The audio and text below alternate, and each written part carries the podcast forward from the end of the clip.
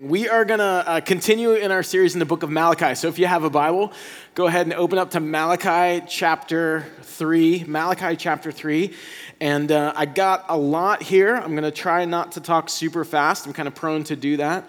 Um, but if you ever need to go back and listen to what was preached here on a Sunday, you can go to our, our website, which is redemptionaz.com, or get the app and you can get the sermons there. But Malachi chapter 3, and again, we'll have the text up on the screen for you uh, so you can follow along. Now, what if I told you there was a substance on earth that God has given to us that has the power to provide energy to homes and schools and, and hospitals. And this substance, it has the power to raise up the quality of life for families and communities and nations. And that very same power is actually very volatile as well. And just as it has the power to fuel and to raise up, it has the power to tear down and to destroy. This power can be very constructive or very destructive. And this power is something that everybody here uh, not just gets to manage, but has to manage.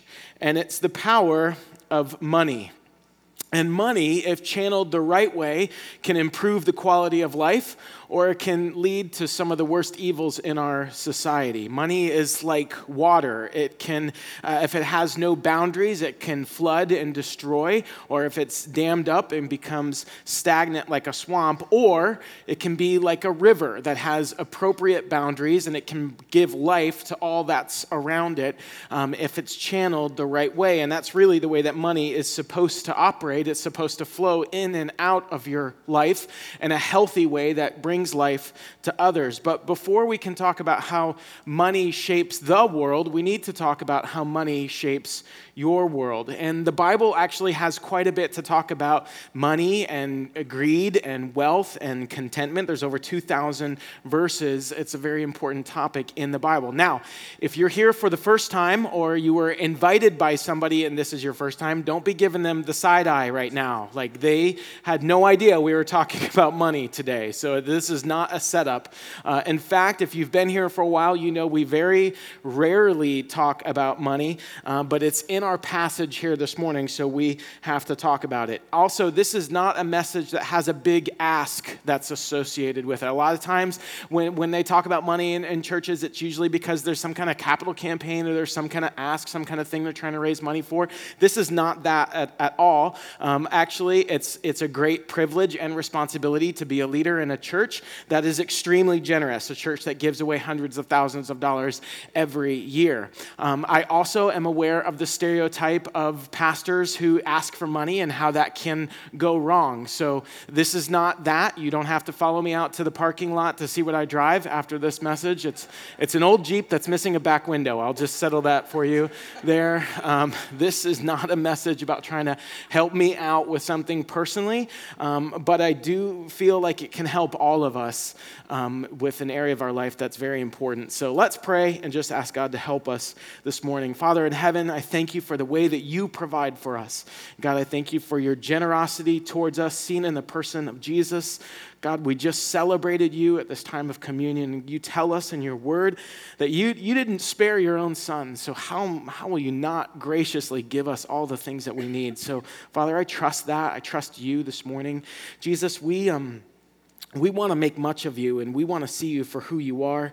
And Holy Spirit, we need you for that. So, Holy Spirit, would you come? Would you illuminate the Word of God? And would you bring conviction where it's needed? And would we, by your kindness, be led to repentance this morning? God, make us generous just as you are generous with us. It's in your name we pray. Amen. Malachi chapter 3, and we're going to be in verses 6 through 12. I'll read that. You can just follow along. Malachi chapter 3, verse 6 I, the Lord, do not change, God says. So you, the descendants of Jacob, are not destroyed. Ever since the time of your ancestors, you've turned away from my decrees and have not kept them. And God says, Return to me, and I will return to you, says the Lord Almighty. But you ask, How are we to return? And God says in verse 8, Will a mere mortal rob God? Yet you rob me. But you ask, How are we robbing you? And God replies, In tithes and offerings. You are under a curse, your whole nation, because you are robbing me. And he says verse 10 Bring the whole tithe into the storehouse, that there may be food in my house. Test me in this, says the Lord Almighty, and see if I will not throw open the floodgates of heaven and pour out so much blessing that there will not be room enough to store it. I will prevent pests from devouring your crops, and the vines in your fields will not drop their fruit before it is ripe, says the Lord Almighty. Then all the nations will call you blessed, for yours will be a delightful land, says the Lord Almighty. Now, here's what we're going to look at. We're going to look at three principles about money this morning. And they're principles, not necessarily practices. A lot of times there are, there are, messages that have practices or what to do with your money. These are three principles of how we are to think about money. We're going to look at the first principle, which is the problem of the power of money. The problem of the power of money. Now, money is uh, morally neutral, money is not evil. Uh, in fact, money is nice to have. That's a hot take from me. You can write that down. Money, nice to have. The problem is, we get evil with money when we treat it like a God and not a gift. Money's not evil, but we get evil when we treat money like it's a God and not a gift. But there's a problem of the power of money, we need to see what God has to teach us about that. The second uh, principle is, is the pathway to a godly perspective on money. There's a pathway the Bible lays out that gives us a godly perspective on money, meaning, like, how should we see money or how should we think about money? The Bible helps us with that. We're going to look at the wisdom writer, uh, chiefly Solomon, who's the wealthiest man to ever live, and, and how he helps us to think about money. And then lastly, and we see this in our passage this morning, the promise of God to his people. The promise of God to his people. There's a freedom way that God gives us. So we've got the problem of the power of money, the pathway uh, to a godly perspective, and the promise of God to his people. And in our section in Malachi 3, in verse 8 and 9, there's a question there. And that's been the pattern that we've seen in this book if you've been with us. And the, and, and the, the, the question is Will man rob God? God is asking, Will a mere mortal, will a man rob God? And he says, But yet you, you are robbing me. And Hebrew scholars are kind of puzzled over this word here because it's not the normal Hebrew word for rob, which just simply means to take something that doesn't belong for you. It's actually um, a, a, a word that's only used in one other place in the Bible, and it's a word that really means to oppress or to plunder. It's the sort of word that you would use to describe a wealthy country that would come in to take over a, a poorer town or village. Uh, it's a very violent word. And scholars are kind of puzzled by this because it just seems that why would God use that type of language? Like, how could people oppress God in that way. Just mere mortals, how could they have that level of violence against God? And so when the people hear this, they're shocked. And it's, it's actually kind of a sarcastic response that they're having. They say, How could we rob you? What, what are you talking about? What do you mean return? It's not like we ever went anywhere. And what God drills down on them, and, and he's saying, I'm talking about your lack of generosity with your money. I'm talking about the fact that you hold on to too much of it and you spend too much on yourself and you don't give enough away. And he, what he's talking about when he, when he says, You rob me, he's talking about their stinginess their lack of generosity. And he's saying it goes much deeper and it's far more systemic than you think it is. And the fact that people are oblivious to this shows us the, the, how, how evil we can get around money and how money has the power to blind us to it. In, in, in 1 Chronicles chapter 28 and 29, there's this scene David and the people, David's raising money so that they can build a temple, the dwelling place of God, the, the, the, the house of of God. And in, in the end of chapter 29, listen to what David says. He gets everybody together and he says this Praise be to you, Lord, the God of our father Israel, from everlasting to everlasting. He says, Yours is yours, Lord, is the greatness and the power and the glory and the majesty and the splendor, for everything in heaven and earth is yours. Yours, Lord, is the kingdom. You are exalted as head over all. Look at verse 12. Wealth and honor come from you. You are the ruler of all things. And in your hands are strength and power to exalt and give strength to all. Now, our God, we give thanks and praise your glorious name.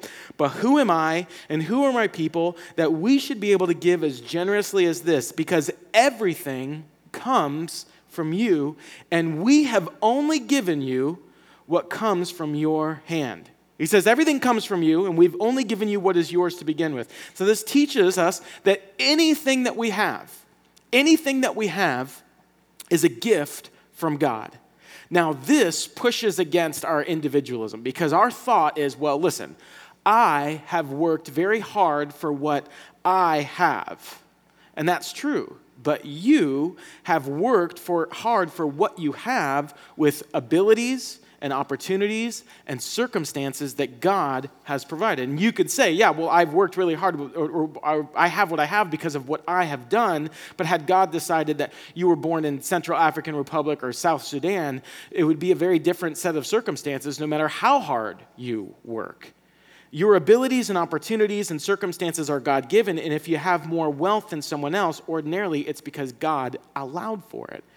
Everything you have is a gift. And even when God gives you something, He doesn't relinquish ownership of it. Psalm 24 1 says, The earth is the Lord's and everything in it, the world and all who live in it. That's fairly comprehensive of what belongs to God.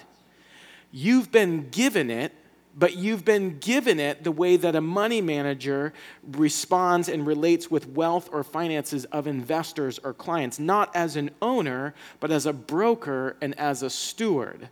If you're a money manager and the money that you are investing on behalf of somebody else grows, you get excited about that because that does benefit you. But you should never start to think about, like, well, oh, all of that is my money. There's an accountability to the money that you've been given. There's a certain way and certain desires of the one who has given you the money and how you're supposed to invest it and how you're supposed to manage those funds. And if you start to act like all of that money is mine, there's a word for that. It's called fraud. And God is the ultimate creator and investor. And in His Word, we see that He has created this world and He's given us resources and abilities and finances to invest in the world that He's made in a certain way. He has a particular set of values for how His world should work. And He thinks that those things should work in peace and harmony together for the good of people, for the fame of Jesus. And so if you see what you have not as a gift of God, but you see yourself as an owner of all the stuff that you have, then you are plundering God's creation and you are devolving God's world and you are defrauding the investor. So, verse 8 is telling us that money has power over us, and it's telling us that we're kind of blind to the power that it has over us. How are we robbing you? How are you robbing you, God? Money's different than other things because you're blind to how it's affecting you. In the Bible, when it talks about things like materialism and greed, uh, it says that it's a sin of the eye because it blinds you to its presence. So your, your love for money, your need for money, possessions, and over and over again, the Bible says it's unlike other sins because you can't see it in yourself. In fact, in Luke chapter 12, Jesus says, Watch out. He uses this phrase, watch out for all kinds of greed. Now, he doesn't say things like, and watch out out for adultery.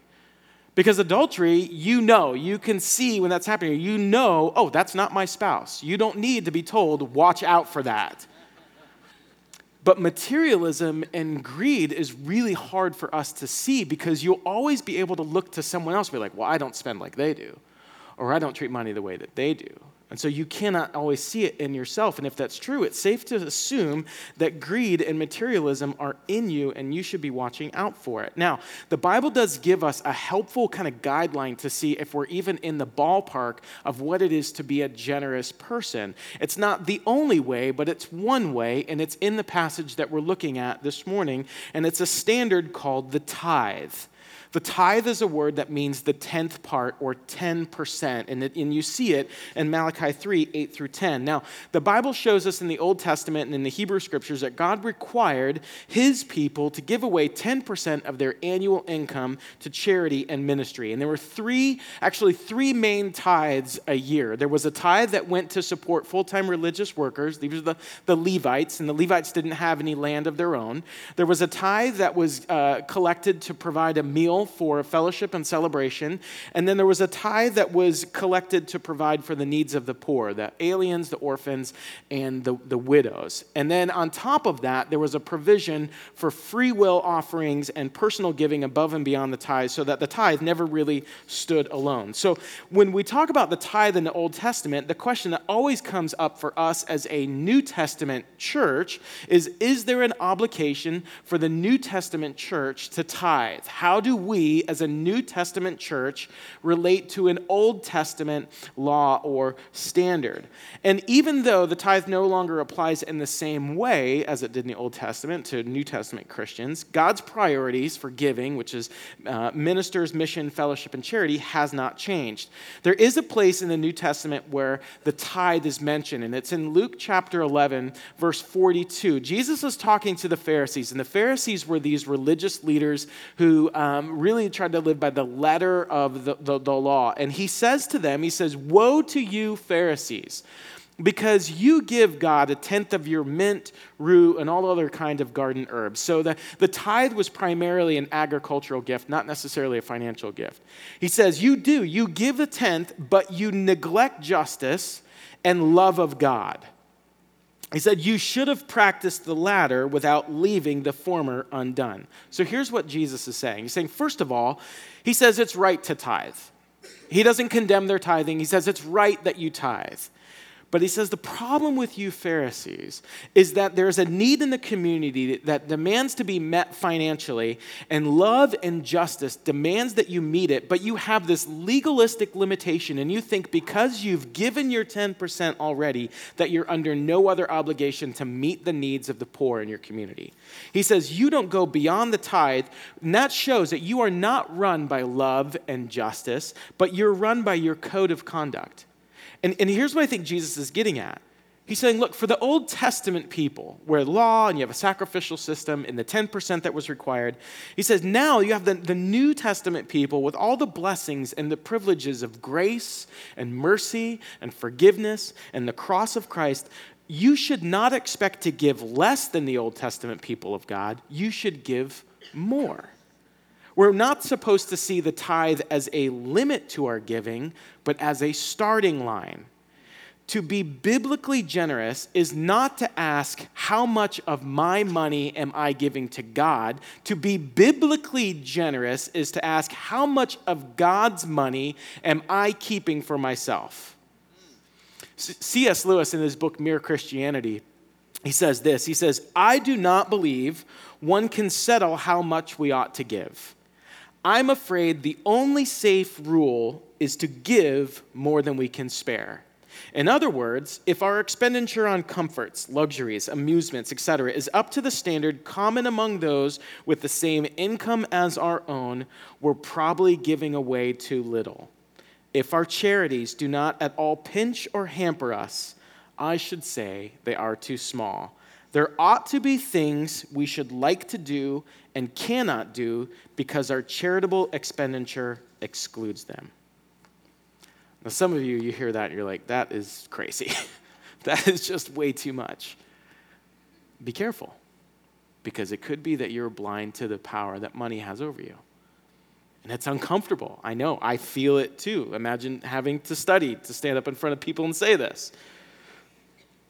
Verse 10, it says, Bring the full tithe, bring the whole tithe into the storehouse that there may be food in my house. And that word house there means temple. God's talking about his temple. He's saying, Make sure that you give your first fruits, the first, the best of what you have, bring all of it into the storehouse in his temple. So if he's telling the people of Malachi to bring their first fruits into the temple, what's that mean for us today? A lot of times when people look at this, they'll say, Well, if 10% went to the temple, that means 10% should go to the local church. And there's a little bit of an issue with that, and here's why. The temple was not the local church. The, the, you didn't have little temples on every corner. The temple was not a local body. Not everybody could even go to the temple because it was so far away. The temple was the institutional seat for the service of God for the entire society. And when you gave your money to the temple, it supported the spiritual community of the entire country. And when you gave your money to the temple, it supported the poor in the entire culture. So there is no church or organization or charity like that. There's nothing as comprehensive as that. The word storehouse, though, does kind of help us as far as how we are supposed to be giving. Because that word storehouse, it's a Hebrew word that means treasury. And so you could read that, what God is saying, you could read it as bring your treasure, what you treasure the most, into my treasury. You see, the issue with giving and the church, or giving and Christians, is not just that Christians don't give enough to their local church, it's that Christians do not give in biblical proportion with biblical joy, period. The fact is that Christians do not give in biblical proportion with biblical joy because if they did, all the ministries would be funded, all the charities would be funded inside and outside the walls of churches there's a pastor and author, his name's Tim Keller, who's been very helpful for me in studying for this. And in his teaching, he says this He says, When God says, Bring me the whole tithe into my treasury, into my temple, into the worship of me for my purposes in the world, what is implied is that if you're not giving to God's treasury, then your tithe is in some other temple. And here's how he illustrates that. He says, If it's very difficult for you to give to charity or for you to give to the church, it's just something that's really hard for you. You just you get a hard time writing that check. You get a hard time swiping your card on that. You have a hard time giving to the church or to charity. But when it comes to you buying clothes, when it comes to you kind of buying outfits, well, that's easy. You can do that, no problem. He's saying then your real temple is your wardrobe. And the real treasury of your real temple is your personal appearance and how people perceive you physically gaining a sense of acceptance or desirability based on what you're wearing. He says if it's really difficult for you to give to church or charity, but it's really easy, it's like no problem at all. You don't even give it a second thought to uh, buy uh, something for your home, furnishings, decor, renovations. He says then your real temple is your home. Your real place of significance, your real treasury is there. Or maybe you look at people who spend money on things like cars or clothes or even their home, and you say, Those people are all crazy because I've lived in the same home, I've driven the same car, I wear the same shoes for years. But for you, it's very difficult to be generous or to give to others or to give to charity or church, um, but it's very, very easy for you to, to save, and your security is not on how much you spend, but on how much you have in the bank. And he says, For you, your security, your bank is your temple. You look at the amounts that you have in your bank account and you say, that's what gives me control in a chaotic world. You see, it's effortless to spend money on whatever is your real God. Whatever is the easiest place in your life for you to spend money, I don't even have to think about it. That's your real God because money flows very easily in and out of the treasury of your real temple. Now, if you're listening to this, you're thinking, all right, so is this guy saying, like, I can't buy clothes or have a house or save money? I'm, I'm not saying that at all because those aren't bad things. Those are all uh, good things. I have those things. The issue is, do those things have me? The issue is when those things aren't treated like a gift to be given, but a God to be worshiped. If you're in this room and you have stuff, that's great. That is blessing of God on your life. You've got stuff, that's great. Does your stuff have you? Because that's an issue. And here's the deal. Everybody, you could be in this room and you're not a Christian, you're not a, Bible person, you think all this is nuts. I get it. But everybody in here tithes to something. Something in your life gets your first and gets your best, and it's whatever gives you the most meaning or provides you the greatest security in life. That's what gets your tithe. That's your real God. That's your real Savior. That's the real source of your significance and your security. It's not even that you worship money. It's not even that you worship money. It's that we, what we spend our money on reveals what we worship and what we worship reveals our heart's true affections. Don't rob God of worship. That's the whole point. That's the heart of Malachi. The people of God have a worship disorder, they have disordered worship. And God says, Repent. God says, Return to me, I'll return to you. The idols that you're using money to get will never give you what you're looking for. The biggest savings account in the world cannot give you what only God can give you.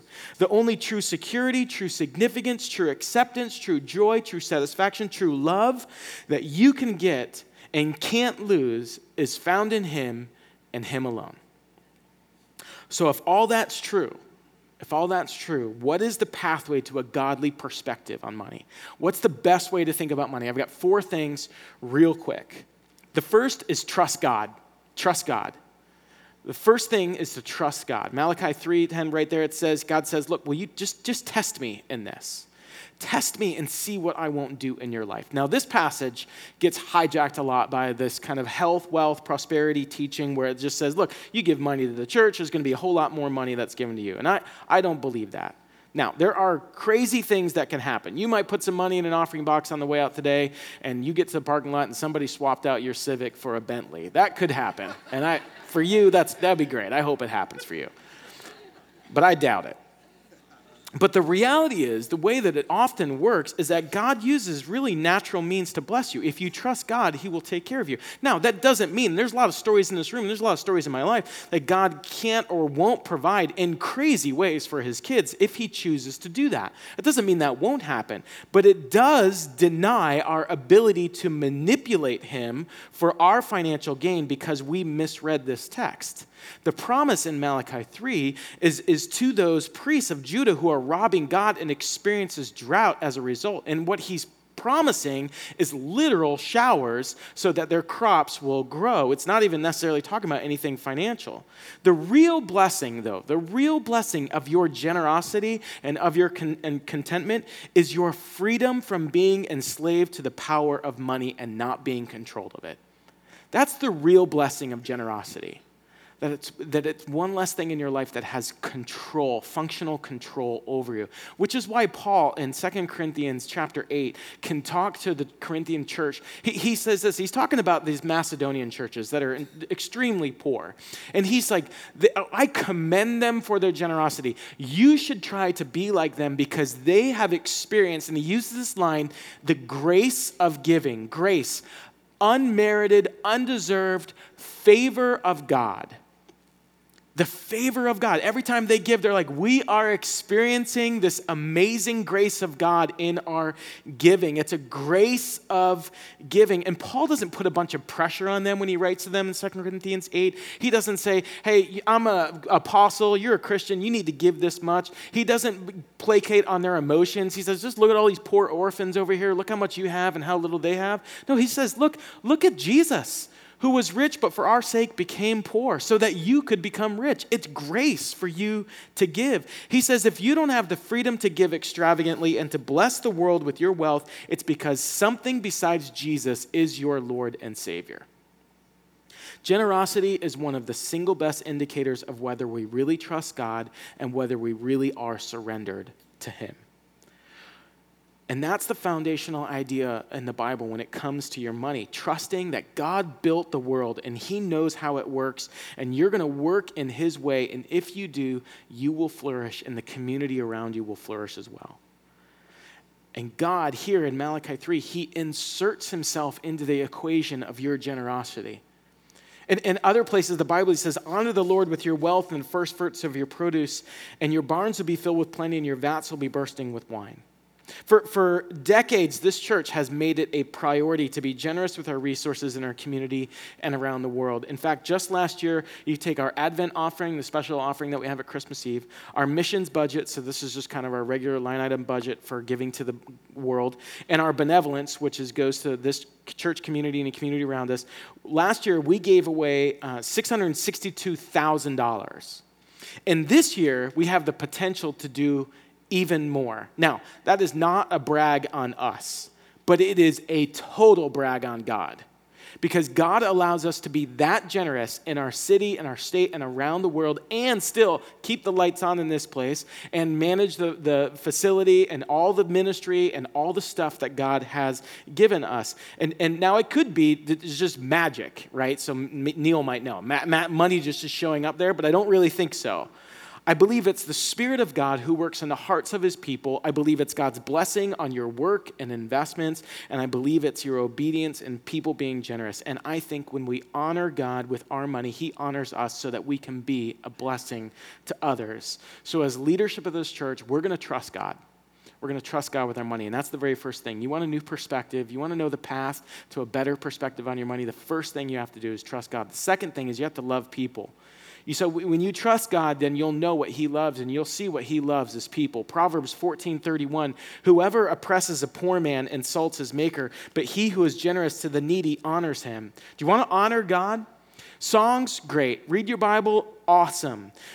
But God delights when we give to those who can't necessarily give to, back to us because we are recognizing the imprint of divinity on them and we're recognizing the worth and the value and the dignity that they have simply because God made them and we're going to take care of them and God delights in that. The normal way we think about our money is when we get our money, the very first thing that we think about is, okay, how do I spend this money to maintain my standard of living?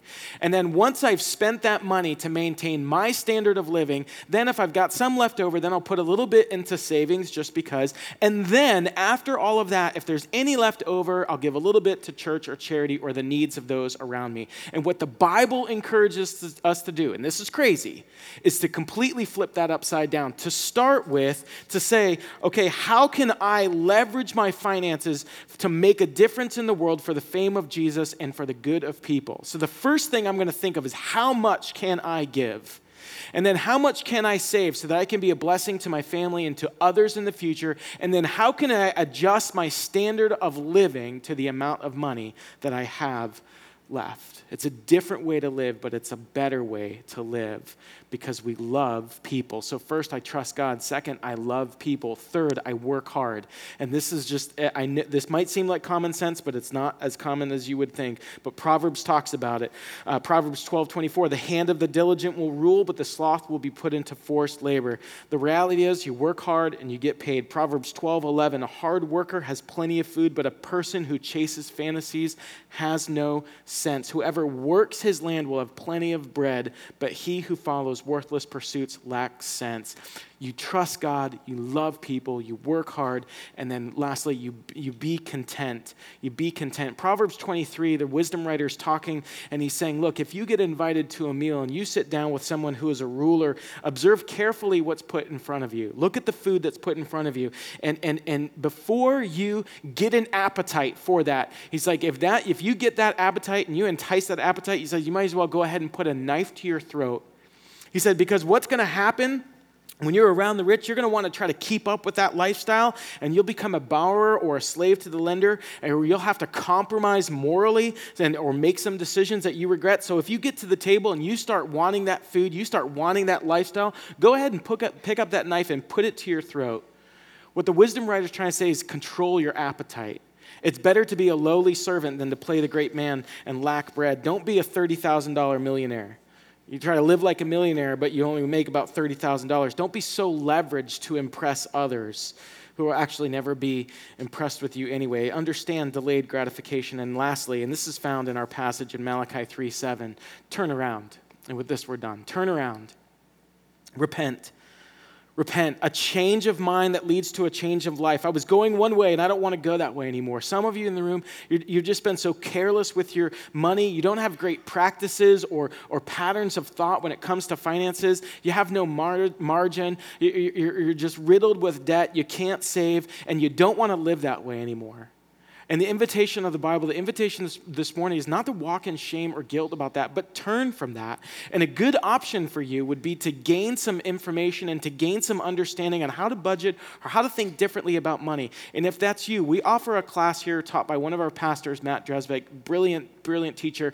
Um, it's, the class is called Financial Peace University. You can go to the info desk in the lobby right after the sermon and sign up for that class. That would be a very helpful option if that's you. Now, others of you, you're in this room and and you are hating this sermon. You are hating this because you're like, you know what? It is my money. It's mine, and I want to spend it on me, and I want to spend it on my stuff.